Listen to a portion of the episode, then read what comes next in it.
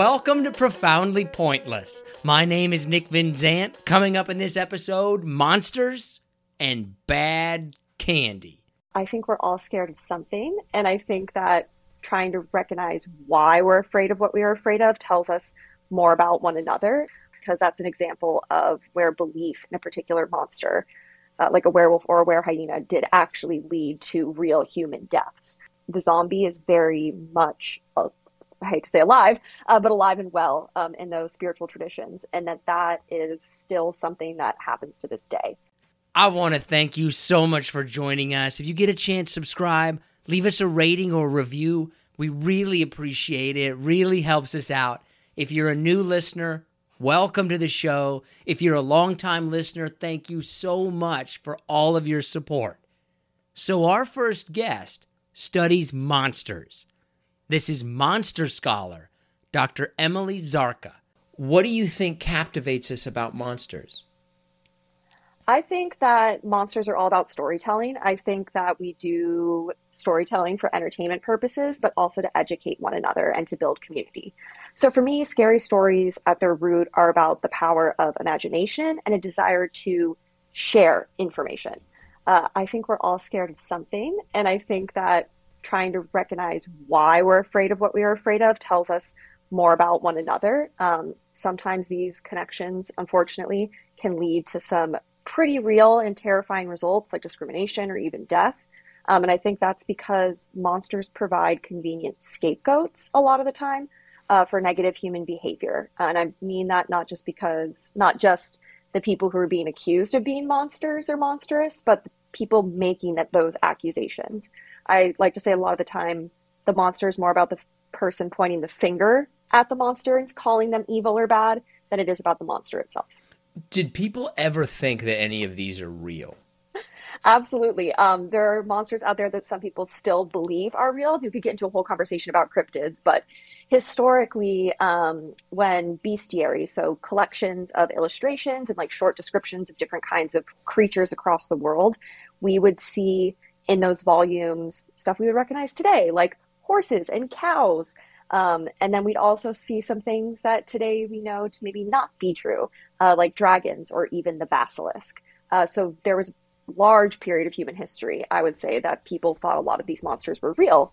And part of that wasn't just because they were, there's a stereotype those people were like uneducated in some capacity. And I think that that's doing them a disservice. I think that the world was a lot smaller um, before more people could communicate at the speed in which we could communicate. So when you don't have this rapid sharing of information and you hear a story from someone across the world that like a kraken sh- sunk their ship, it seems believable enough. Like maybe you see peace, the survivors telling you that.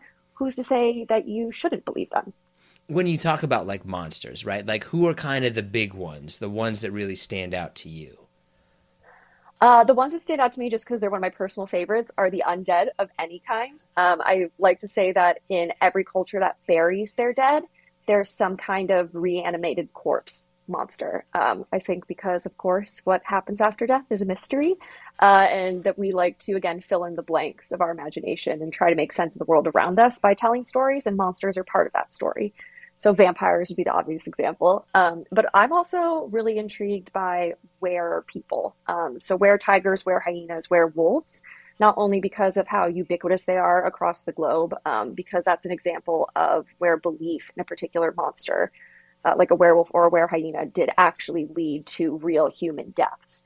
Uh, which is tragic and interesting in a lot of ways. And I like to think that by studying those stories and those, you know, real werewolf trials, for instance, that we can hopefully um, become better people by trying to avoid those same mistakes in the future. When you look at kind of the monsters that have existed, and I think of like vampires, Frankenstein, the mummy, et cetera, et cetera, is there one one or ones that kind of stand out to you as like people have had kind of the harshest real life reaction to this? I think werewolves again, and where people accusations and witchcraft accusations um, in places they're still today in the world where those accusations of malevolent sorcery can lead to like imprisonment or death, which is terrifying. Um, so, famously in the 16th and 17th centuries in Europe, there's what scholars like to call the werewolf trials, where various real individuals were being accused of shapeshifting into wolves. Um, and they were actually put on trial for that. And you might hear these hugely exaggerated numbers of, you know, tens of thousands of people that happened to, and that's not really true. Uh, the best guess is a couple hundred, but that's still people who were directly accused of being a werewolf who actually um, died and were found guilty of that accusation, which is, you know, impossible. Um, so I think that it's interesting to consider that, especially because a lot of the time, again, with werewolves as an example, you would be accused of being a werewolf in, you know, medieval Europe, not just for shapeshifting into a wolf, but for engaging in other deviant behavior like serial murder um, or cannibalism. Those people would also be accused of werewolves. And we see something similar but different actually um, in Africa. So there's the concept of the were hyena in some parts of Sudan, uh, Tanzania, Ethiopia, and parts of Morocco, where we can actually connect the accusation of hyenas shape shifting into humans. So the human skin's the false one, which is really interesting, um, to actual discrimination and death of the Ethiopian Jews or the Beta Israel. Um, we can like kind of clearly trace the xenophobia happening um, in those places, and that led again to very real life consequences. Most of our audience is kind of in the United Kingdom and in the United States. In the United States, are there places where you say, when you in the United States, like, oh, this has always, for some reason, really stood out in Britain or the United States, where it hasn't like stood out in other places? Uh, Britain is really interesting, particularly in England. I keep talking about werewolves. I'm sorry, but um, werewolf legends didn't really exist uh, in England after a period of time because famously uh, the king ordered for all wolves to be killed um, in England. So when you don't have the wolf, it's really hard to you know make the werewolf story. I think here in the U.S. though, the big ones that come up are uh, Bigfoot or Sasquatch which people will swear up and down that it is real. And I'm not here to dismiss their experiences with that. Um, and then I would say also the chupacabras, which originated in Puerto Rico, but now is more tied, I would say, to like the South, um, uh, West, and Mexico in particular. Real kind of quickly, if we look at it, could you kind of sum up the history and what this monster has meant? I know that's kind of a big thing, but uh, va- vampires. Um, so vampires is such a broad category. Um, if we're talking about sort of the Eastern European vampire, um, that is where a lot of what, at least in the Western world, we would conceptualize as like vampires today. So potentially shape shifting, um, you know, with fangs, blood sucking, can only walk around in the daytime.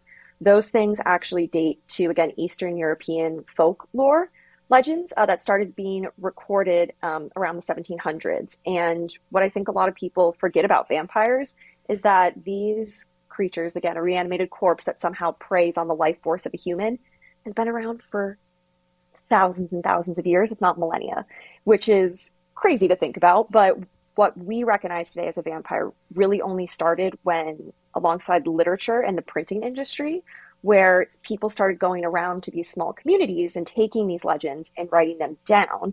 And then those books would then be distributed um, and even translated and distributed. And we see the vampire really come into the like Byronic anti-hero or demon lover trope uh, in the 19th century, uh, along with the rise of Gothic literature, for one thing. And then, of course, vampires look really cool on film. Uh, so we have some early vampire movies pop up in the 20th century as well. And I hate to say it because it's a cliche, but the vampire never dies. Um, we've basically consistently seen some kind of vampire fiction uh, for hundreds of years now, and I don't think that's happening anytime soon. In terms of what it means, uh, I think it means different things depending on the characteristics of the vampire, including things like gender um, and race and age of the vampires for sure. But for me, vampires are about consumption and corruption. Um, unlike many other monsters, there's, you know, at least in European folklore, the idea that a vampire can turn a living human uh, into a vampire as well. And I think that this idea that we're all, you know, one bite and one heartbeat away from turning into a monster can be both terrifying but also exciting, I think, for some people. Um, there's a form of escapism, I think, in imagining ourselves as monsters, or at least open to that.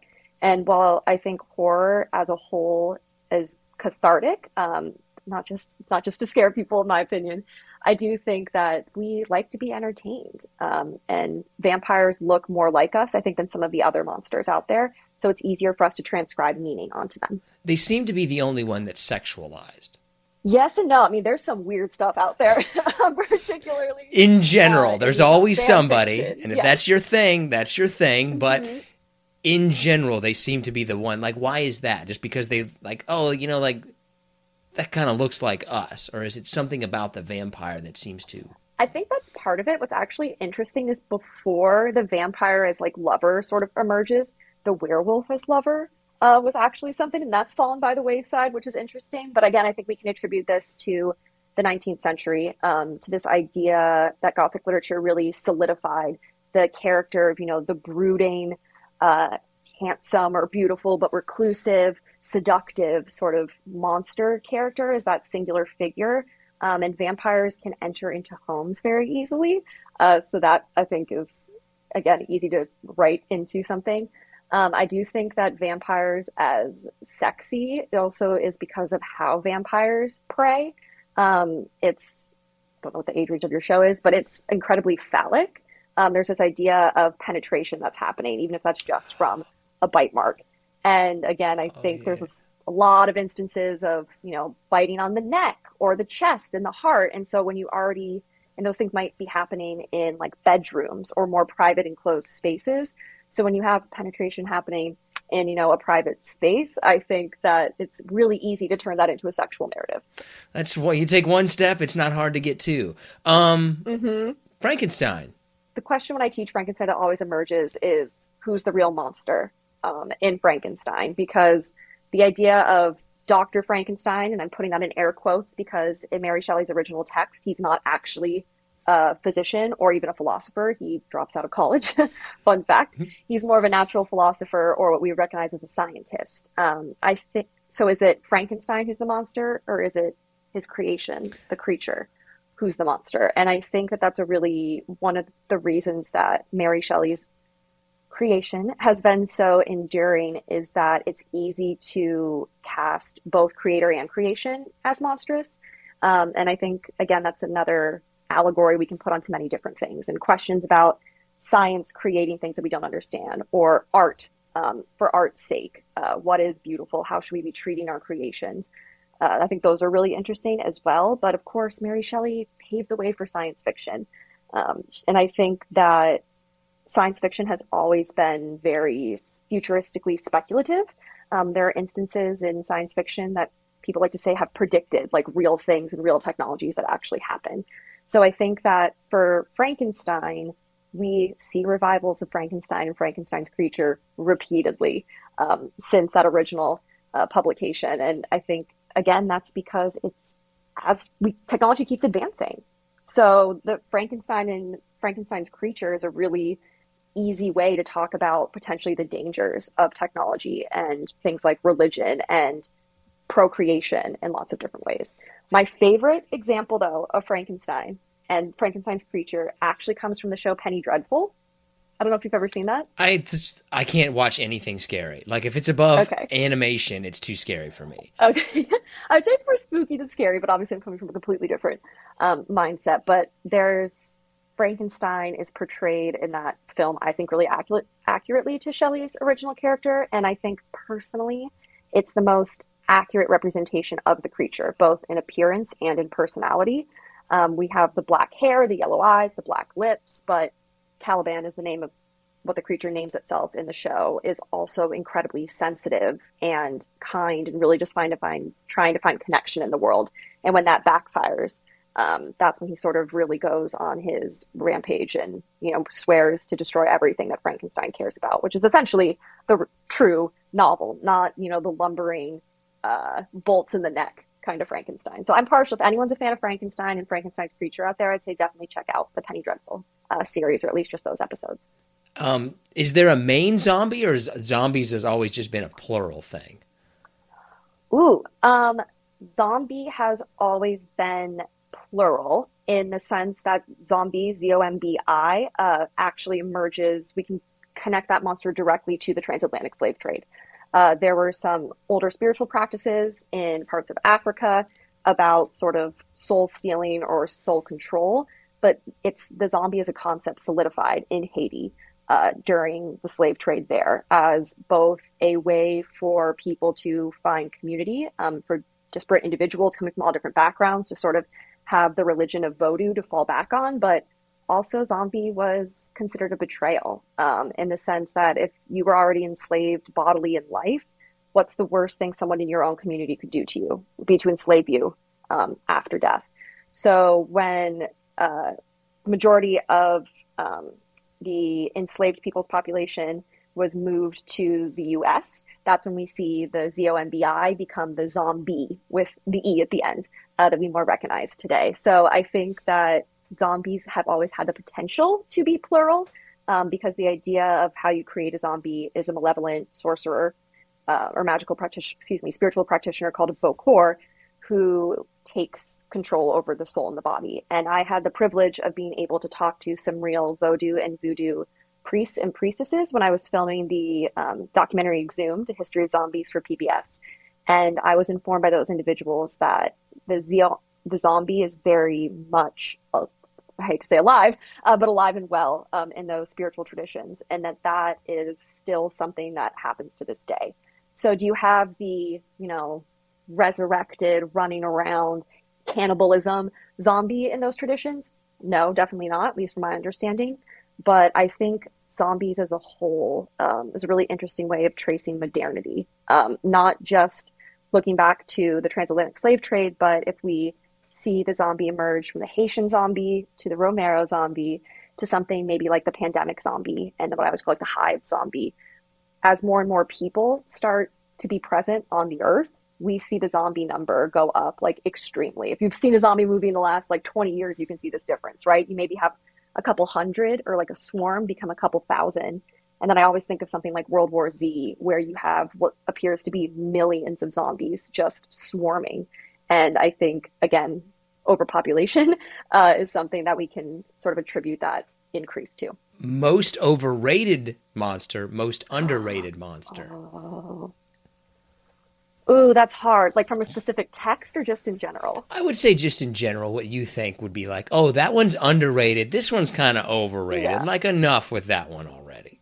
I don't think we see that much of them now, but I don't personally think like uh, Cyclops or gargoyles are that cool. They just don't like really do it for me. Um, I do think Yeti's a little overrated, only because the original Yetis were not actually supposed to be um, malevolent or like bad or dangerous in any way um, underrated monster, the first thing, oh, that pops into my head. I think this would be a weird one. I think the Manananggal is underrated. It's a Filipino self-segmenting uh, vampiric monster that I'm obsessed with her. I think that they're absolutely crazy. I also think that um, some of the more modern monsters are a little underrated, and I think that that's because we haven't really explored their full uh, stories yet. There hasn't been enough creation because I haven't been around long enough. So something like Slenderman or Siren Head, which largely emerged in you know smaller online communities and then became part of larger pop culture texts, really fascinate me. And I think modern folklore in general is underrated because this is an unprecedented time for a folklorist. Whereas before, you know, we might have an idea of, well, the first time this monster appears in print, like maybe, maybe we can find that text but the way folklore happens and monster stories happen organically and verbally between individuals, it's really hard to pinpoint like this is exactly the period of time in which this monster originated. But that's different today because we have timestamps on the internet. So we know not only the exact year that like Slenderman was invented, but literally the day and the time. And I just think that's so cool. Uh, I guess as just a history nerd and someone who's a monster scholar is really being able to pinpoint or even locate the people who created these monsters. And I just, I think monsters are just super cool. And I think it's really, I'm curious to see where they go in the future. Why do you think that that is, though? Because in my mind, right, like we had all mm-hmm. these creations in the 1800s or whatever, right? Like mm-hmm. Dracula, Frankenstein, all that. And then there was nothing until like Slender Man. Why do you think mm-hmm. that is? It seems like this huge gap between where somebody like myself would be like, oh, that's a new one. I think we still see some trends. Like there was a big, like the kaiju trend um, in the mid 20th century along like the big bugs kind of situation. So I do think there have been a few smaller ones, but part of why I think those 18th and 19th century monsters were so popular and they're so ubiquitous today is because it, after many of those original stories took off, there were also like stage adaptations or operas or art and you know sequels created. And some of again the first horror films involved those monsters. So I think that not only were they working with some really strong original characters, but it was stuff that people had not just read about, but they had maybe seen, like an illustration of or seen on stage. And I think that that's easier again to keep alive in the imagination. Whereas if you think of something like Slender Man, yes, there have been a couple, you know, movies, some better than others, but they don't have that longevity, at least yet. Um, and I think that it, I'm curious to see what sticks around, um, you know, 10, 20 years from now. I just did an episode from Monstrum about the SCP Foundation.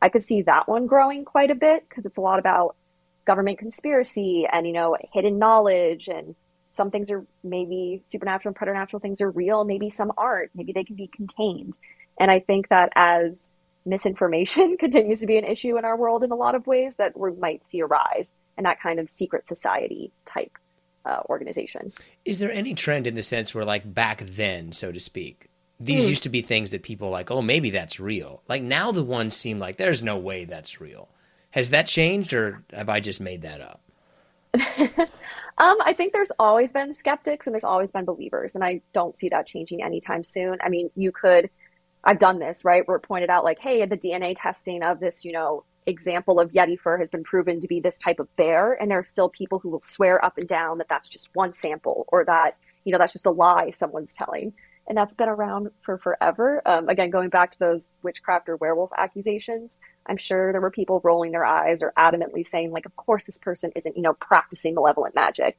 But there are people who definitely believe so. I just, again, think that as we become more technologically advanced and as communication spreads more rapidly, and things like science evolve, that maybe it's easier to dismiss certain things than it was in the past.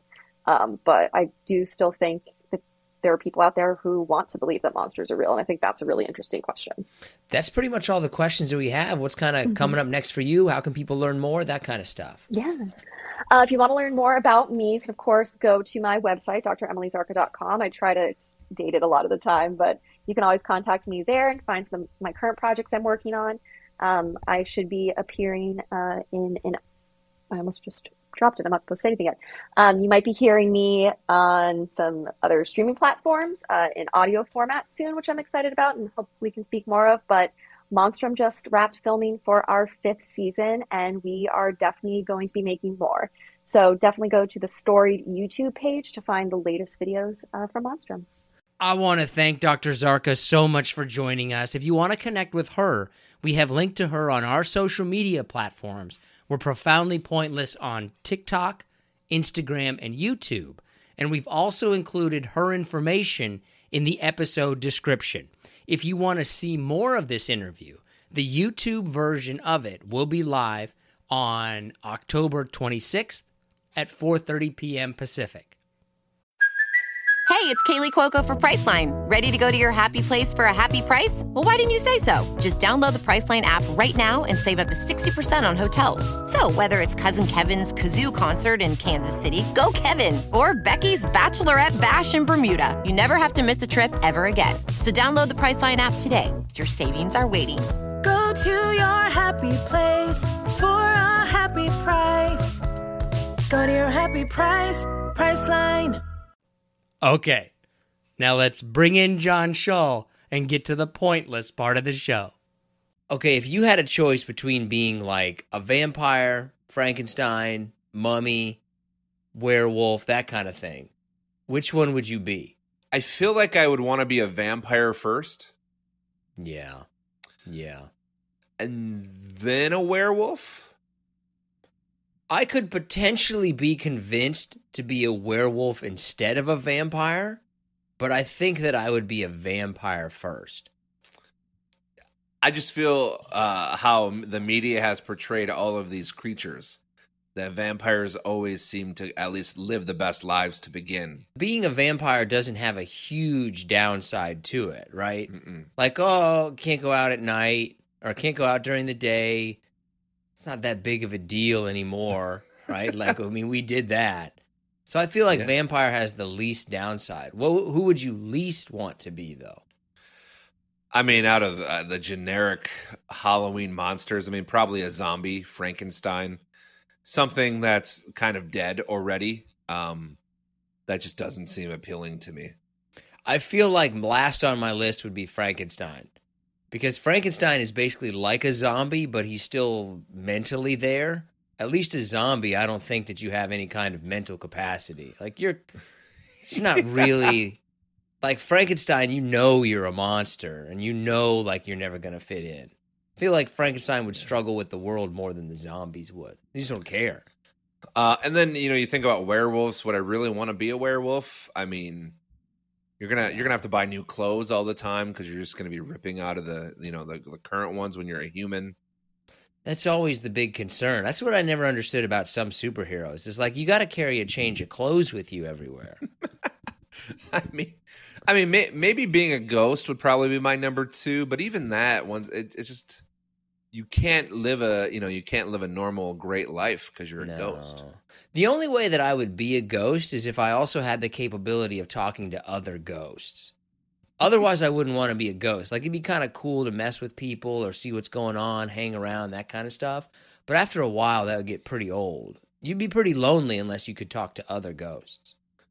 Yeah, it, w- it would get. I I think from uh, what the first week when you're I don't know flying around and nobody can see you and you're doing things that you know you wouldn't be able to do if you were able to be seen. That would that would be cool for maybe a week, and then after yeah. that, you would just go into this state of depression. Yeah, you wouldn't want to be a ghost for very long. Unless you could hang out with all the other ghosts. Then it'd be pretty cool. Then you could have some fun with it. You could travel, go see other ghosts. Like, oh, do this, mess with this person. Just scare people for no reason, just to laugh at each other. Sure, yeah, it sounds great. Have a good time, man. Have a good time. Are you good under pressure? Do you feel like you're good under pressure? I, I feel like you'd have to hmm. describe the the moments of pressure, but I mean, I, I can get stuff done if that's what you're referring to. I feel like under the pressure of being asked that question, you kind of cracked a little bit. I'm going to say that you're like a six and a half to a seven under pressure. Uh, all right, well, shout out time. Uh, let's see. We'll start with Jim Doubt or Doot. Uh, you know him. I know Jim D- Doubt. Yes. Oh, You've boy. met him. He was at my wedding. Yeah, Jim. Hi, good good to see you, Jim. God dang, dude. Dylan Ray, uh, Hannah. Are you a for, do you forget people that you meet? Do you feel like you Yeah. generally forget people? How long before how long does it take you to forget someone that you've met?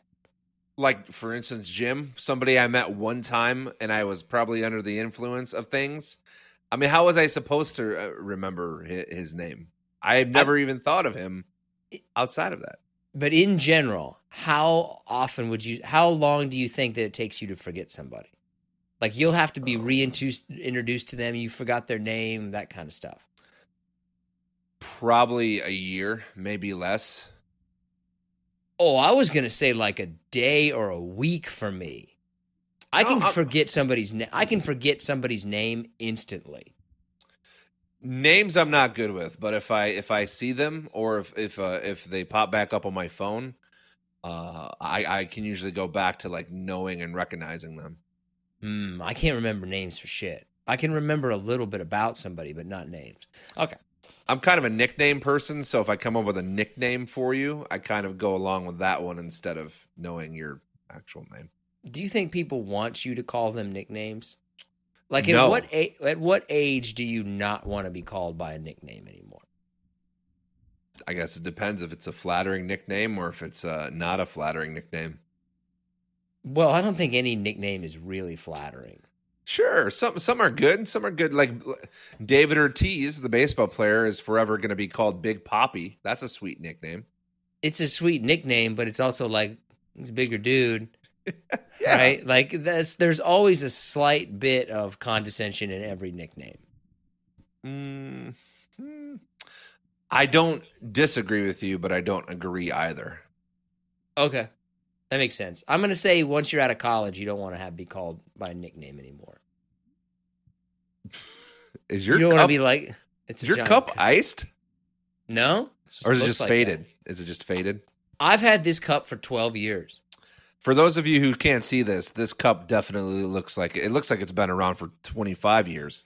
Oh yeah, it's been faded and washed. It used to be a great cup, still good material. Probably drinking all kinds of plastic chemicals. It's been sitting after that's gone through the washer 150 times, but that's probably right. safe for the body. I don't even remember where I left off after Jim, so uh, I'm just going to continue. Uh, Justin Tubbs, Jen Thompson, Edward Nowak, Sean Howard, two names for uh, two first names for his name there. Uh, Patrick Cook, Ethan Shuck, Dylan Ray, and Roman Ahmed. You Dylan's another Dylan's another one of those names that's a decent name, but there can only be so many of them. You don't want to have a lot of Dylans. Yeah, you don't. I, I think I know two Dylans in my life right now. Two of them. That's enough. That's all you need. That's enough. That's enough Dylans. But say you're starring in a horror movie. Would you rather be the person that gets killed off first or be the survivor of the movie? Well, ultimately, I'd rather live. I mean, I don't ever want to die. Okay. like, You're in a movie. You're in it's not like it's real life. You're in a movie. well, then I'd want to last along around as long as possible. That means I got the brightest career. But Right? no, see, that's that's a great point. Like think of Scream with Drew Barrymore, right? She gets killed off in the first 10 minutes. Didn't even know she was in it. Oh my god! Of course. okay, okay. Scream. Scream is probably the most notable franchise for doing that with you know semi-famous celebrities. Like I think Jada Pinkett Smith was in the second one, and she gets killed off pretty early. Her and Omar Epps. Um, Well, they always kill. They always kill off people of color much quicker, right? I, well, that's actually, and that's been debated too. Like, why does that happen? I'm sure there's all kinds of research and studies out there that prove as to why that happens. But um, yeah, I, I yeah. To answer your question, no, I'd like to live through it. Right? See- I'd like to be the last person. I generally have. If I have a choice between being alive or dead, I generally choose being alive. No, so I, I think I'd want to go out first. Like, just have me be the the leading scene there, and I want to be the death that you remember. I don't want to just be the big guy that wanders through the woods in the middle of the movie that just gets my head cut off, and then on to the next kill. You know? I wouldn't want to be one of the middle people killed in a horror movie because I feel like those deaths are always unusually brutal. Like the first couple of them, they're just surprise deaths. They're not usually that bad. And then as you get going through the horror movie, it's like they were ripped apart by wild animals. Like they were stabbed a thousand times with a screwdriver. Like the deaths just get worse. So I'd rather go in the beginning of the horror I- movie. I don't think I've ever asked you this question on this podcast, even though we've done what six Halloweens together now. But uh, you not being a horror movie fan, uh, I, I, my my question is pretty simple: Have you ever seen a real horror movie? And if so, what's the last one that you've watched? I don't think that I've ever seen it. I went. No. Maybe I went to see the movie Scream in a theater. Maybe. But I also might have went and seen one of those parody movies and I can't keep it straight. But other than that, I've never watched any kind of horror related movie. I'll look up the plot on Wikipedia if I'm really interested in it. but I couldn't I can't watch it. I watched The Haunted Mansion from Disney and I was like, this is pushing it a little bit. Oh my god! This is pushing. I I don't mean, like listen. scary, man. I'm not judging anybody, man. If that's your if that's your flavor, that's awesome. Um, but uh, I mean, you you haven't seen any of the you never seen any of the Nope. Nightmare on Elm Streets, none of the Friday the Thirteenth. I mean, No desire to do that whatsoever. I have absolutely no desire to be scared. well, you know, it's that's all right. It's it's we'll move on. Uh, well, my second part of my question here, um, as a homeowner, do you pass out candy? Do you walk around with your kids and you say, don't you know, just put out a bowl? What's what's your candy putting out strategy on Halloween night? I go pretty much all effort. I put out candy, then I go trick or treating with my children. Then I come back and I hope that maybe we get some visitors because I don't want to eat all this candy. So I go pretty much all. What do you not? Do you not do No. anything? Uh no, so we we started we st- well we went full on, you know, handing out candy. Then we had then we had the babies. So then we would go trick or treating. Last year was the first year while we were trick or treating, we put out a bowl of candy and according to our doorbell camera, some little bastards took the whole bowl within like five minutes of us leaving our driveway. So Oh, I have no problem with that. Um, I've get rid of the candy either way. What do you care if it's one kid, five kids, or twenty kids? Just get Well, rid of it. I, I mean, you, you you kind of feel. I mean, I don't know. I, I was I was kind of angry about it. Uh, I mean, you put out I don't know how many 50, 60 pieces of candy for hopefully all the kids, and one fucker takes it all. It's uh, you know it's not fair. I mean, I, I'm okay with it. Right? Be aggressive in life. so what you're saying is you applaud that kind of behavior. Well, either way, I mean, the kid's only going to get so much candy. If you load up at one house, then aren't they just leaving it for everything else? I just see it like you either get it all here, or you get it a bunch of different places. What's the difference?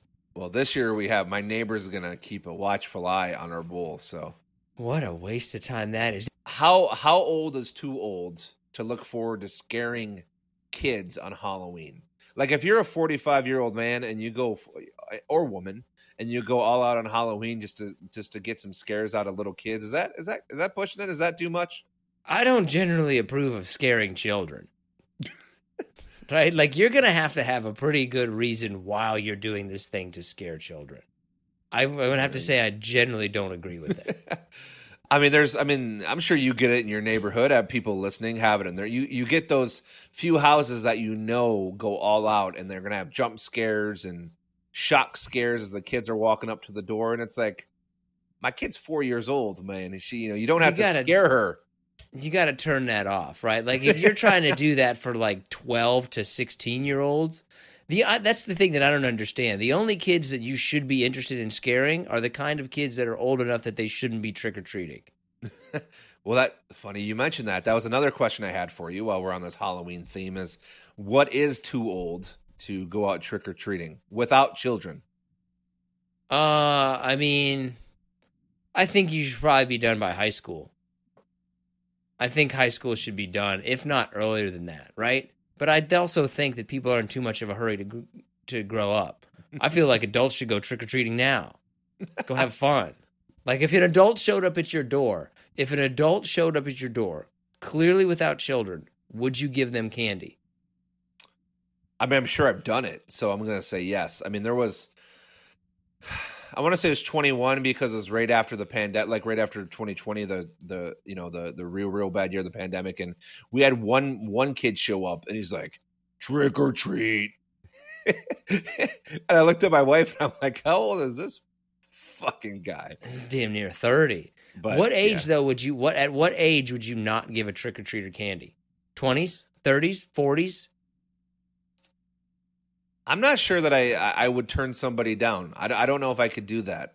I mean, I feel like that takes a lot of goal to look at somebody walking up to your door and have them go through all of that just to go. I'm not giving you one little Kit Kat bar because you're a 67 year old man. I'm not giving anybody between the ages of 25 and 35 candy. That's the age where it's like it's not ironic enough. Like no, you shouldn't be doing this. I mean, it's it's a lot. I mean, it's definitely a lot when somebody comes up uh, and they're not with children or even part of a group. Um, How many Yeah, people I- do you have coming up to your house that aren't children or part of a group? Do you have that many adults coming trick or treating where you're at?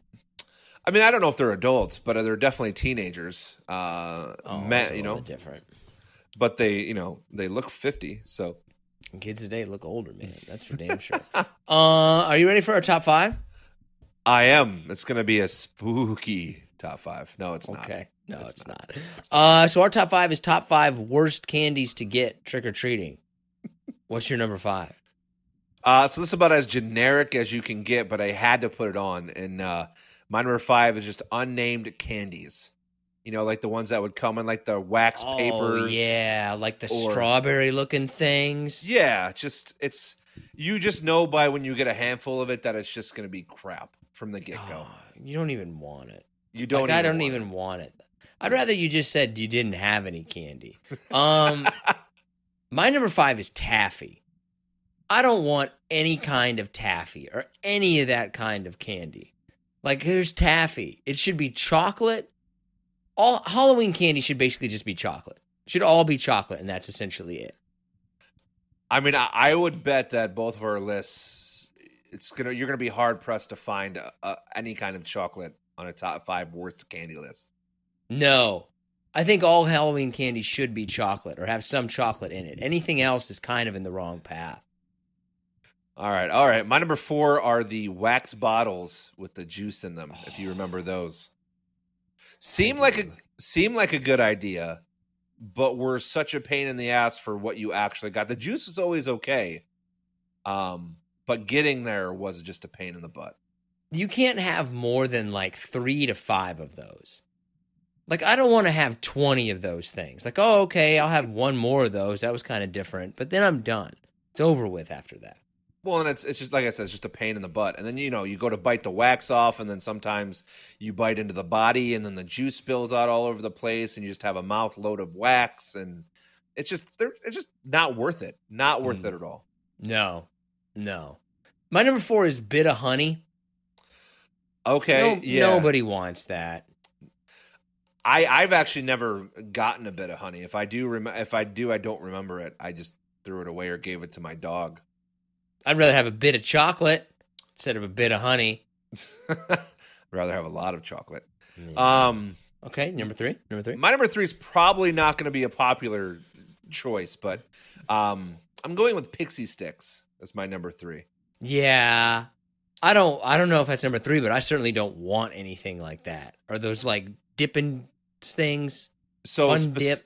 specifically Pixy Stix when they came in the and maybe we're I'm aging myself here, but the uh paper tubes where like when you went to go Oh, like yeah. bite it off if you go if you were if you were a, a drooler like me then it gets all nasty and coagulated and nothing comes out and it's just it's just a pain in the neck I don't really want to deal with any complicated candies.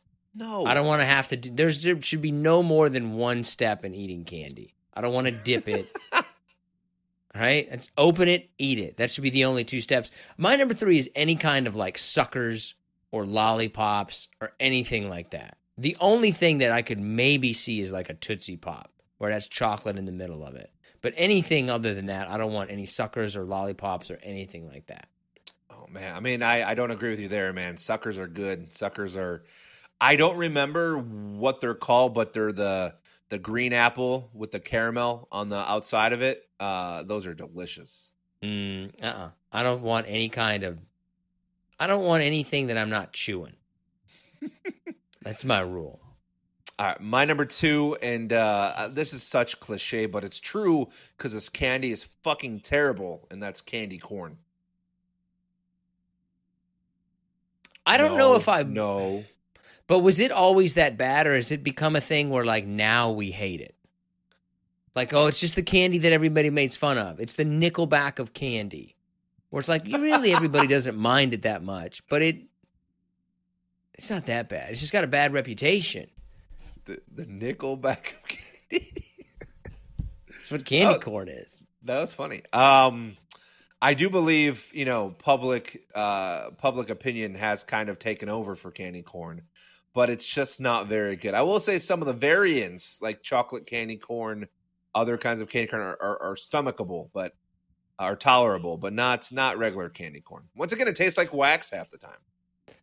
My number two is that bubble gum, double bubble, that was just hard as a brick. Oh my, you're insane! You're talking about the the little rectangle you like used to get the comic strips on the outside. Yeah, but it was just like a rock. Any kind of like cheap gum that they would give you is just like a rock that you couldn't do anything with. Now, che- cheap gum I'd give you, but not man. Don't throw out double bubble in there, man. It was Double Bubble it was delicious. junk. I, I don't think that was the comic strip one. There was I know what you're talking about, the comic strip gum, but I don't think it's double bubble. I, I could very well be wrong. I, in saying that, I would have gum nowhere. That's probably the only candy that I actually eat on a regular basis is gum. Bazooka Joe. Okay, yeah, that's Bazooka was. Joe was the comic. Was the had the comic. I don't mind Bazooka Joe, but any of that other kind of like double bubble where it was just like grinding through pebbles. That was Yeah. nope, nope. Okay, what's number one? Uh, this should be everyone's unanimous number one because they are. And I, I was looking up some lists before doing this, and it was the unanimous number one, and those are circus peanuts. Oh wait, but not like actual peanuts, like the candy circus No. peanuts. They're like they so they're shaped like peanuts, but they're orange, and they're they have like a like a taffy texture. Oh yeah, like they're like they look like they're gonna be soft, but they're not soft, and they taste bad.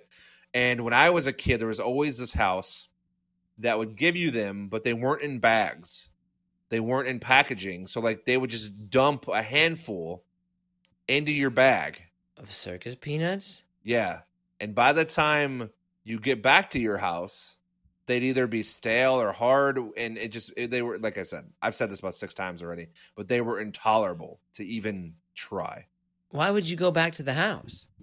I mean, you never know, right? Why do you get back with old girlfriends and boyfriends? Because maybe, maybe they're going to change. You know, you never know. yeah, you got to give it one more shot. Maybe today's the day. No, Maybe. circus peanuts are terrible.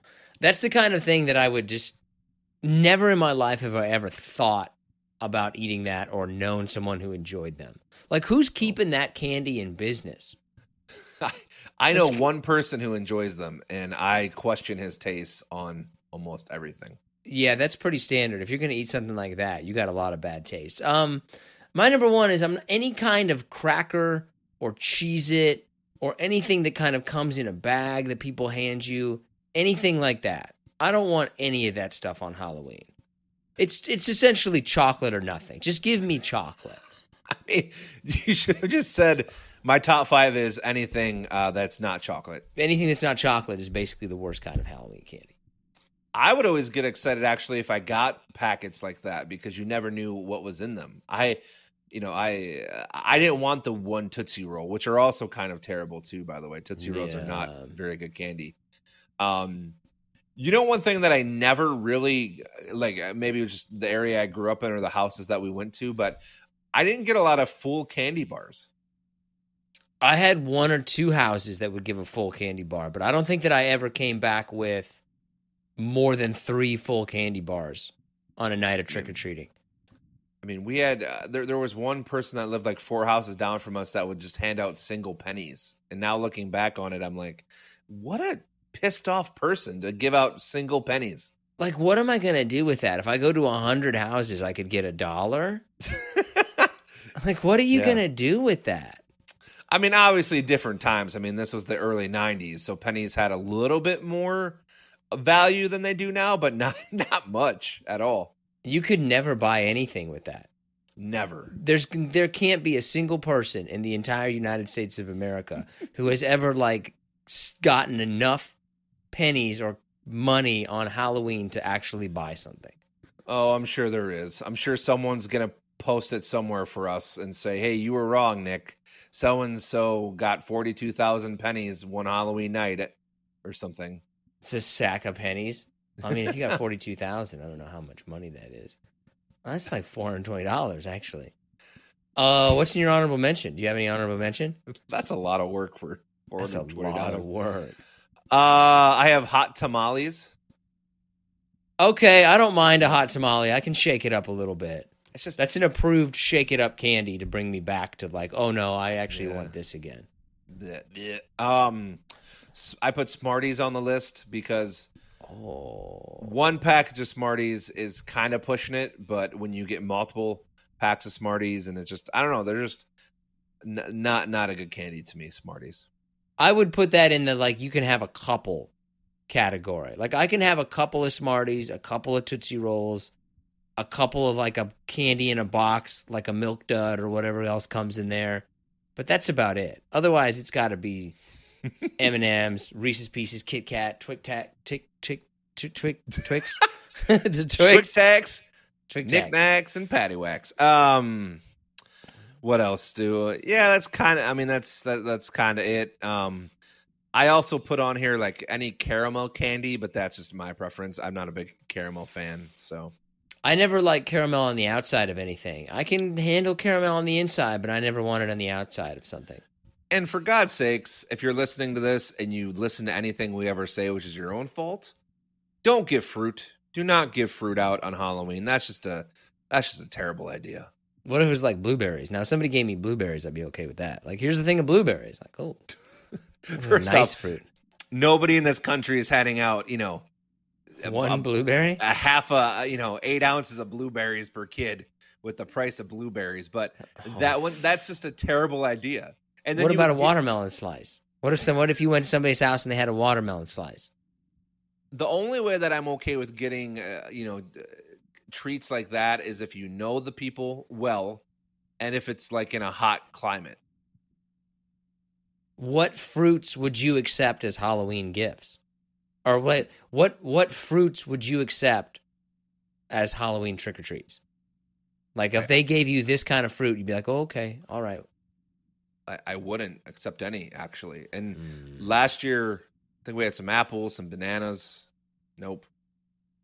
I would accept blueberries, watermelon, mango. I mean, if you're asking me my personal preference, I mean, I, I mean, I take most fruit. I think I like fruit, so I'm not taking any oranges or apples. You Yeah, got to I'll give me some exoticness. There has to be a little bit of exotic ability to the fruit.